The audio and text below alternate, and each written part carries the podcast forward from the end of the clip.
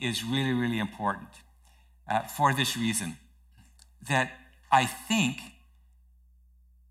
this is a time, uh, maybe in Canada or something, I don't know, but we're learning how to connect. There's been a time when we've been apart, and here's my concern that as we've been apart, uh, it's easy to stay that way. It's easy to stay a little bit distant from God, a little bit distant from one another, and we've kind of perhaps have got into a rhythm of that. And so we thought it would be very helpful to look at a relational rhythm of what are the kinds of things that we do that help us re engage with God and with others. And so uh, we're calling it relational rhythms. Some of you who have been in church for a while might be familiar with the idea of uh, spiritual disciplines. Same kind of idea, but the priority is really about connection. Uh, the other point is that sometimes Christianity can be very um, hyper spiritual, non physical. And I think it's important for us to connect our life and behaviors to our spirituality. That what we do actually makes a difference. And when we practice certain kinds of behaviors, certain kinds of activities, it helps us. And so we can think, well, you know, just so long as I'm sincere and whatever, yeah, that's true. And doing stuff really, really helps. When we look at, at serving in the church, if you feel distant, there's a super easy and practical way to feel connected. You just join serving. And so we want to uh, have this be a season about reconnection and doing that in practical ways. That's what's going on. So today we're looking at a relational rhythm that is perhaps not the most um, popular or, or common, but it's confession. We're going to get to that in a moment, but I want to begin by asking you a question. If I was to ask you, what do you think are the, you know, biggest, worst sins that somebody could commit? What kind of list would you come up with? What are the, the really, really bad sins? In 1 Timothy chapter 1, verses 9 and 10, it gives a list of some sins. It begins with some very obvious ones. It begins with murder and sexual immorality. And, uh, and then it goes on to slave trading. And here's what it ends with lying lying. Alongside murder, sexual immorality, and slave trading, that's not the verse yet. You can click that one off. It uh, not that shocking? In the Bible, lying is a really big deal. now, I don't know about you. Well, everybody that I know lies a lot. I think we lie like all the time. We just kind of add things or subtract things, and we just uh, kind of steer what we say into a direction that puts us in a very positive light. I think lying is very, very common uh, maybe even subconscious. Well, this is what Revelation 21, if, we, if you haven't already been convinced by the first verse, now you can put that up. It says, The cowardly, the unbelieving, that's interesting, the vile, the murderers, the sexually immoral, those who practice magic arts, the idolaters, and all liars, they will be consigned to the fiery lake of burning sulfur. well, that's a little intense. That, uh, you know, if you lie, you are consigned to hell. That's what Revelation 21 says to us. Doesn't that feel like a little bit of an overreaction? I get it for murderers or, uh, you know, do vile things. But if we lie, you know, lying isn't innocent. In John 8 44, it describes Satan as the father of lies. And it says that if we lie, we're following our father, Satan. I mean, it just gets worse. Condemns us to hell among the list of really, really bad sins. And then it attributes the source of lying to the father of lies, which is the devil himself. So lying is a very big deal in God's eyes. So it's, uh, uh, it behooves us to understand what is lying and how do we get out of it. So, our first question today, we only have two. The first is what is lying? Well, here's my definition that we're going to be working with today uh, lying is self serving deception. it's deception, but it's self serving. It, uh, it, it presents reality in such a way that uh, serves us best. Um, there's a definition that, I, that I've thought about for a long time. It's a little bit heady, so you know, just tune, tune out for a minute if, it's, if it doesn't make sense to you, but I really like it. It says the true definition of a lie is not to consciously tell an untruth. That would be typically what we think lying is, right? But to abuse trust. Lying is an abuse of trust whether it's with somebody that we barely know or somebody that we're very intimate with, it's to take advantage of their trust and color what we say in such a way that puts us in the best possible light. Lying uh, typically looks like one of two things. I'm sure that there's great variety. We're very creative in how we lie, but it looks like at least two things. One is blaming. So uh, if something goes wrong or something isn't, isn't uh, the way that we want it to be, we'll just make sure that when we tell the story of what went wrong, that it won't be our fault. Uh, somebody else will have contributed to it. Yeah, we had a little bit of a part to play, but who, who was really to blame was this other person. It's, a, uh, it's excuses. It's ways to deflect negativity off of us and onto someone else. Lying often looks like that. What lying also looks like is boasting. So we downplay what's negative about us and we kind of upscale uh, what's positive about us and we kind of present ourselves in the best possible light. And when we tell a story, we're often the hero of that story. We're often the one who, uh, who just seems to turn out to be, I don't know, the one who was the best part of the story that we just told.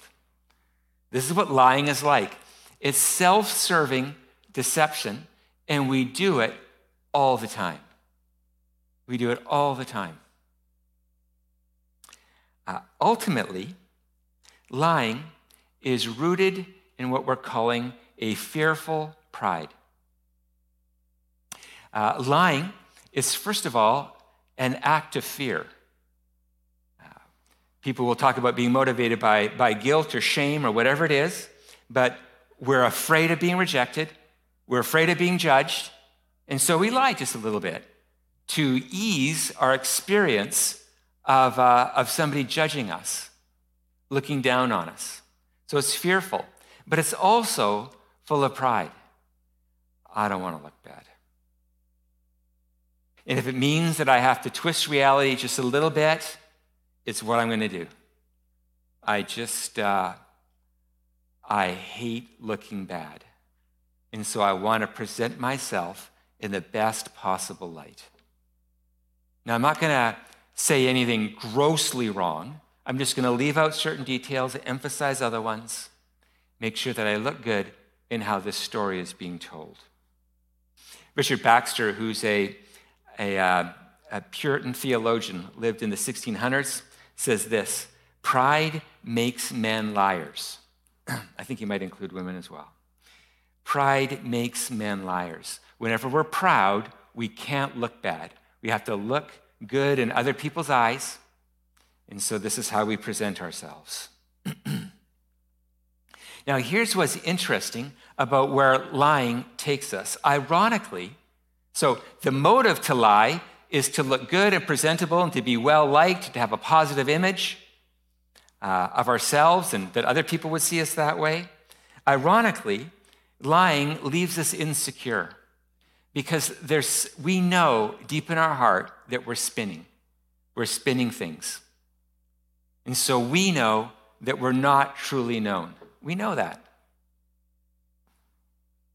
We feel insecure and we feel lonely.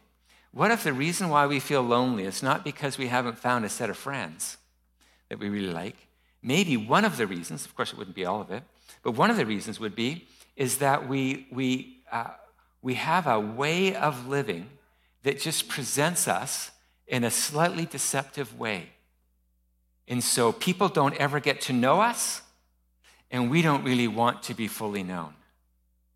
It's rooted in lying. We never feel known, and we never feel loved.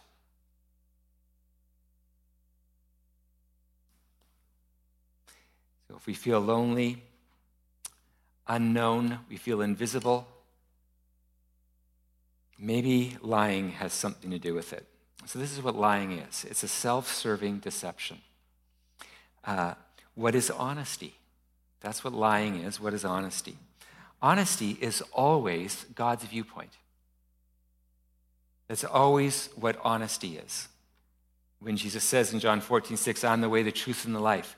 Uh, honesty, eh, God is not the best person who describes truth, he actually is truth. There isn't this thing called truth that he's really good at talking about. He just says it perfectly. It's not what truth is. Truth isn't some static reality, truth is a person. And so whenever he talks, he's always purely honest.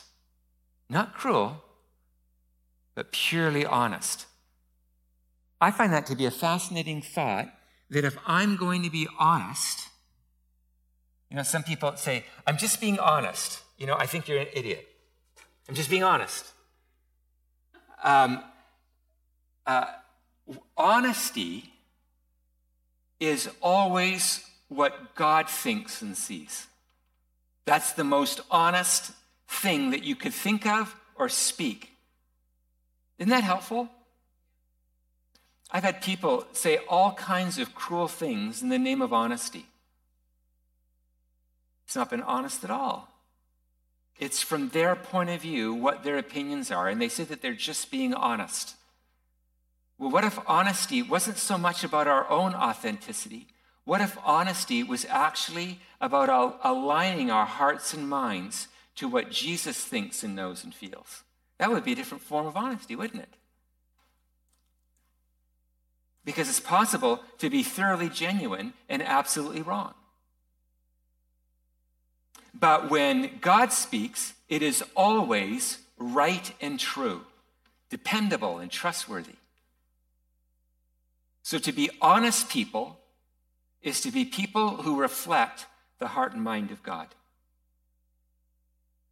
So there are two things that I would like to look at this evening about what we need to be honest about. The word that we're going to use is confession. It's kind of more of a biblical word. And we're going to, we, in order to be honest, there's two kinds of things that we need to confess a lot. We're talking in this series about relational rhythms. So, what I'd like to suggest to you tonight is that there's two confessions that should always be on our lips, two things that should characterize our speech. The first is to confess God's nature. To confess God's nature. In Romans chapter 1, verse 25, it says that when they, otherwise known as us, exchanged the truth about God, the truth about God, for a lie, it led to, verse 29, every kind of wickedness, evil, greed, and depravity. Now, you may think that I'm biased because I'm a pastor. I am convinced that all that is wrong in our lives is the result of not knowing or trusting in the truth about who God is. One of the most difficult things that you and I have to do is to connect our negative behavior not to a psychological disorder, but to the ignorance of who God is. And as we would clearly see who God is, our lives would be rightly aligned with that revelation of God. Our problem is not a psychological diagnosis, it's an ignorance of who God is. And Romans 1 is very, very clear that the reason why you and I sin, including lying, is because we misunderstand, we don't know the truth about who God is. This is a very moving, powerful statement in this day and age. But it's what we read in Romans chapter 1. Not to say that there can't be uh, psychological troubles that we have, and those that understanding can be helpful. But its source, according to Romans 1, is in, these, is in the truth about who God is, not simply in managing uh, behaviors or uh, difficulties that we've had in the past. So then in Ephesians 4:15 it says it tells us to practice, and this is where we're getting to relational practices, relational rhythms, to practice speaking the truth in love, especially about God. Now, if you've been in our church for a while, you know that there's two things. It's based on Psalm 62, verses 11 and 12. There are two things that are critical that we believe about God, and they're the two things that are always attacked by the father of lies, the devil. And it's these two things that God is good and God is great. As soon as you and I don't believe that He's good and we don't believe that He's great, we will lie and sin and, and st- we will do all kinds of horrible things because we don't believe that He's powerful and we don't believe that He's looking out for us. And if He's not good and He's not great, then I got to look out for myself. And the way that I'm going to manage my life is by sinning. Sin is always a way to manage life outside of faith in Jesus Christ and the reality of who He is. If you sin, it's a statement of what your heart believes about God. And so the only way to change our behavior is to change our beliefs about God and to rightly align them with the truth, to be honest about who He is. I went through uh, this week, felt like a. Um, felt like a, a, one of these valleys. We talk about the resurrection path also in our church. It's a, it's a, the journey of the Christian life is a journey of death and resurrection. And midweek, um, I was in a very uh, dark and despondent place. It was a hard week.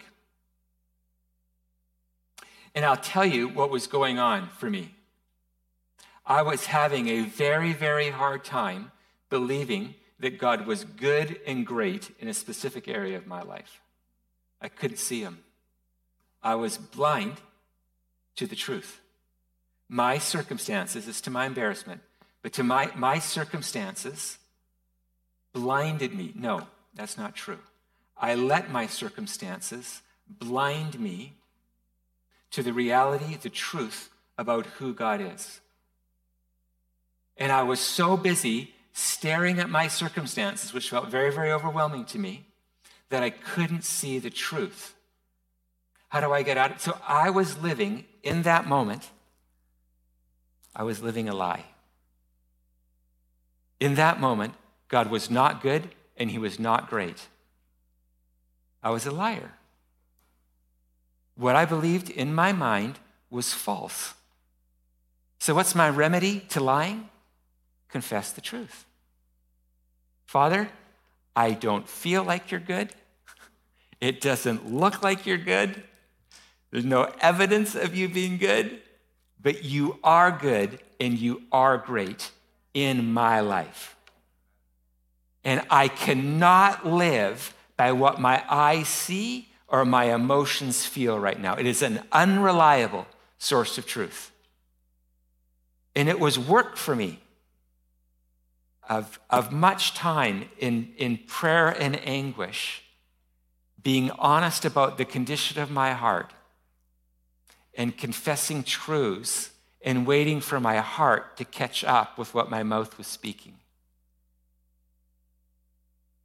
But where it began was in a confession. It began, are you following me now?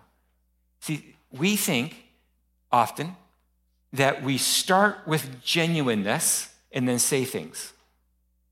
Biblically, that's sometimes true, and biblically, the opposite is true where you start with saying things and you let your heart line up with that. And for me, that can take minutes, hours, or days. And so we confess the truth about who God is. And then we're no longer living in a lie. We're no longer believing lies. We're believing the truth. And that truth begins with a confession. Are you following me on this? This is super, super helpful. I'm in a dark place. I don't feel great. But nobody can stop me from saying true things about who God is. Nobody can stop me from doing that. I'm not saying even that I believe them at that point. I didn't believe them, but they're still true whether I believe them or not. And that's where change begins, is in confession of the truth of who God is. And it's a practice. It's a practice. Here's what discipleship is discipleship, uh, that's about following Jesus. What discipleship is, when you become a Christian, you do you say two things about God. You confess two truths that He's Lord and that He's Savior. That's good and great. He's Lord, He's great, and He's Savior, He's good. That's, that's always what's going on. So that's how you become a Christian. If you are a Christian, hey for you. All right? Now, what discipleship is, is taking that decision and applying that decision to specific areas of our life our friendships, our work, our emotions, our whatever it is, new situations every day. Because a new situation comes along, and that new situation blinds me to the truth. And so I have to confess all over again. Doesn't look like it, doesn't feel like it, but you are good and you are great. You are Lord and you are Savior. And so it is a, a rhythm or a practice of the Christian to confess what's true about God in new moments that come along every day. and as we do, his love and authority, his goodness and greatness expand in our life to include more and more things. It's a beautiful journey. And it begins with confessing with our mouths the truth of who Jesus is. He's Lord and that He's Savior, Romans 10 9. All right, that's number one, final one. And this is, a, I mean, that was already hard, right? This is worse. we confess our sin. we confess our sin.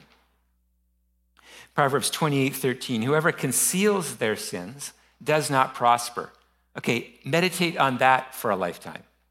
You conceal your sin and you don't prosper. Well, that's interesting. Have you ever read that in a self help book? The reason why you're not prospering, the reason why you aren't doing good at business is because you don't, you, you've concealed your sin. That wouldn't sell well.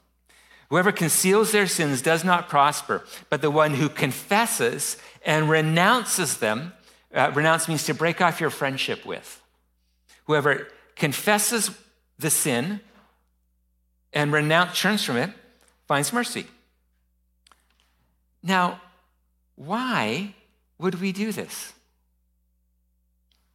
When it comes to God, we confess everything that's great about God. and then when it comes to ourselves, like, just do a quick study. If you're bored with me, just type in confess in your Bible app and look up the word confess, and almost every time it's going to be about your sin. Almost every time. We also confess the truth about God. But almost every time. Now, I don't know about you, but that's troubling for me. Uh, I don't know if you're as insecure as I am, but for sure you're insecure to some degree. And I bet you most of us here are struggling with some kind of sense of self esteem. that we don't have a very great view of ourselves. How we look or think or how we behave or what kind of job we have or how much money we make, the list is endless for the ways that we look at ourselves in the mirror and condemn who we are.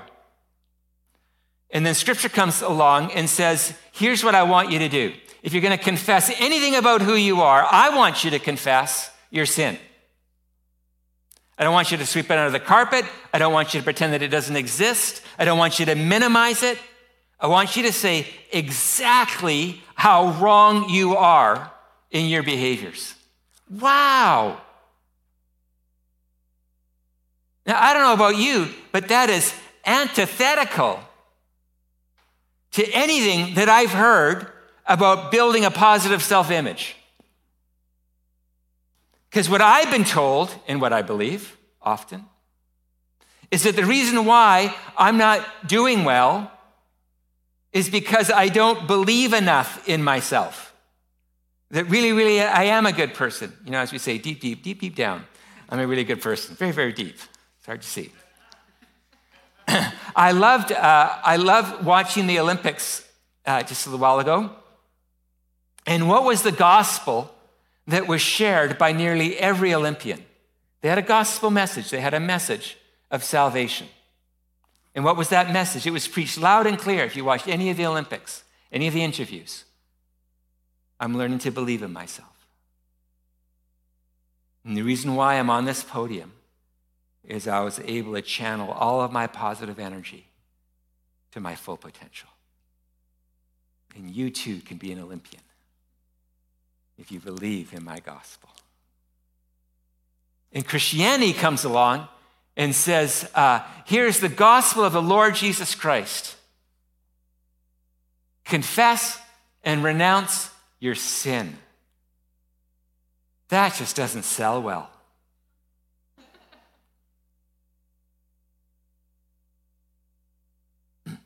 Why? Why would God want us to start with that confession? Confess His goodness and greatness in our depravity. Why would He want us to do that? I think for one very simple reason, and it's quoted in John 4 6, it kills our pride. And our pride is the primary barrier between us and the eternal life that is offered us through Jesus Christ. Pride is our number one enemy, and the best way to kill pride is to confess sin. Your and my problem with not receiving the goodness and greatness of God is quite simply our fearful pride. And so, what God comes along and does in His infinite mercy, He says, Let me help you get delivered from your arch enemy. Your arch enemy is not a low self esteem, your arch enemy is your pride. And the way that you get rid of pride is don't do an internal thing, just confess sin. Just confess sin, and your pride will have nothing to stand on. Don't work it through whether you're really humble or not. Just confess your ugliness. Job done. Very efficient, God is. John 4 6. God opposes the proud, but shows favor to the humble. Would you like the favor of God in your life? Don't be proud, be humble. And so God gives us a practical discipline, practice to move toward humility. And it's to say the wrong that we do, to practice doing that. you look at the 12 steps. What do you have to do? You have to admit your wrongdoing. You're not in control of your life. You've got to every just read every good counseling book and it's going to start with honesty. You just can't change if you're dishonest. I'm not that bad, then you're not ready to change. It's just that simple. I am not exaggerating. Nobody changes if they're not that bad. I have never done the work of change as an amusement. I've only done the work of change out of necessity. And I'm only necessarily wanting to change when I see my ugliness. So, if you're uh, still tracking with me, what about false humility? What about uh, the times when we say, you know, because we are made in the image of God and we're made beautiful. When God created us in, in, in, in Genesis chapter 1, when He created us, God looked and He says it was good because we're made in the image of God, a good and great God. So, what about false humility? Uh, maybe you suffer from this, I do. But you, you listen to people who, are, who have false humility and they talk about their negativity ad nauseum. And it's kind of, you know, I'm a horrible person. And, and then what do you, what do you, I mean, what are they asking you to say? Oh, no, you're not. you're a wonderful person. And here's the wonderful, oh, no, no, I'm not a wonderful person. I've done really, really, oh, no, you, oh, no, I'm not, oh, yeah. And so, I mean, it's just, they're baiting you, or I'm baiting you if I'm the one doing it, uh, to just say really, really nice things about us. but sometimes it does get darker than that, doesn't it? And people get into very, very hopeless and tragic places when they're consumed with negative thoughts, condemning thoughts, accusing thoughts. And it's a sobering place to be, and it's not to be joked about. What about false humility? Can I suggest something to you? You can be mad at me only for a minute. False humility is still about pride. Here's what I mean by that. False humility says, My sins are too great to be forgiven. You see, I have special sins, I have special problems. And my problems are so unique, so profound, I'm so depraved. I've moved beyond the kindness and greatness of God. So we're proud even of our depravity. Pride is still the problem. Whether we sugarcoat our life or we make it way worse, uh, which is hard to do given our depravity, but, anyways, we try. We go way worse. Either way, it's pride that either sees ourselves beyond the mercy of God or not needing it. Either way, it's a self serving agenda. So, in conclusion, this is what Proverbs 12 22 says The Lord detests lying lips. In Proverbs 6, uh, it says, There are six things that I hate. This is God speaking. Seven things that I detest. Detest. Out of the seven things, two are lying. Two out of seven of what God detests is lying. The Lord detests lying lips, but he delights in people who are trustworthy. I don't know about you, but this motivates me. Don't you want to be a trustworthy person? Oh, man. I think about this all the time. I think about this toward women. I would like to be a man who's trustworthy. That really motivates me. I would like to be someone in somebody's life who will say the true thing and the kind thing. And as imperfectly as is true, that I would try to live selflessly. I long to be trustworthy. And that's really funny, and it's just meant to be funny, all right? Um, my wife is loves joking around and uh, teasing our kids quite a bit. And uh, Jonathan, when he was younger, he still has a problem with people with people following him up the stairs. Because when Debbie would follow him up the stairs, she would you know, go after him, you know. She just loves being a joker, right? And I love that about her, and I don't want her to change. And, I mean, you just think this is dumb, but it's how I think, all right? Uh, I never joked in that way with my kids. So Debbie would say, you know, there's a monster under the bed, whatever, you know, and just to get them jumping around and freaking out. And then here's what my kids would do my kids would turn to me and go, Dad, is there a monster under the bed? I just need to know. I just need to know. And I would say, There's no monster under the bed. Debbie's upset because I just killed the moment. But I love that we're a team. I just love who she is. And I wanted to be with my kids a reference point of what was true. And I want them to have their mom because she just makes life fun. Saying there's no monster is not fun. So I, but that's my job. And I wanted to be that guy, and I want her to be her. But do you hear me? What was, you know what motivated me? I just want my kids to know that I'm never going to try to deceive them to the best of my ability. I, I am highly motivated by being trustworthy. It's a real big deal to me. Really big deal. Don't you want to be trustworthy? Which do you want more, to be trustworthy or look good? Repent of wanting to look good so that you can be trustworthy because the Lord detests lying lips, but delights in people who are trustworthy. What's the fruit of honesty? Listen to this. Uh, 1 John 1 7, this is our final verse. If we walk in the light, that's trust, honesty, right? If we walk in the light, as He is in the light, God is in the light, He is light, the Bible describes Him as light.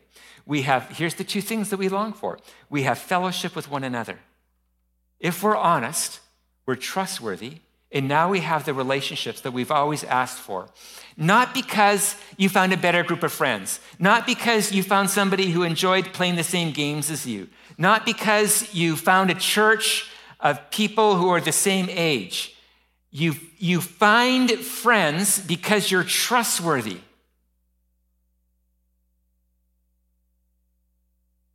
We have fellowship with one another. If we feel alone, let's pursue trustworthiness.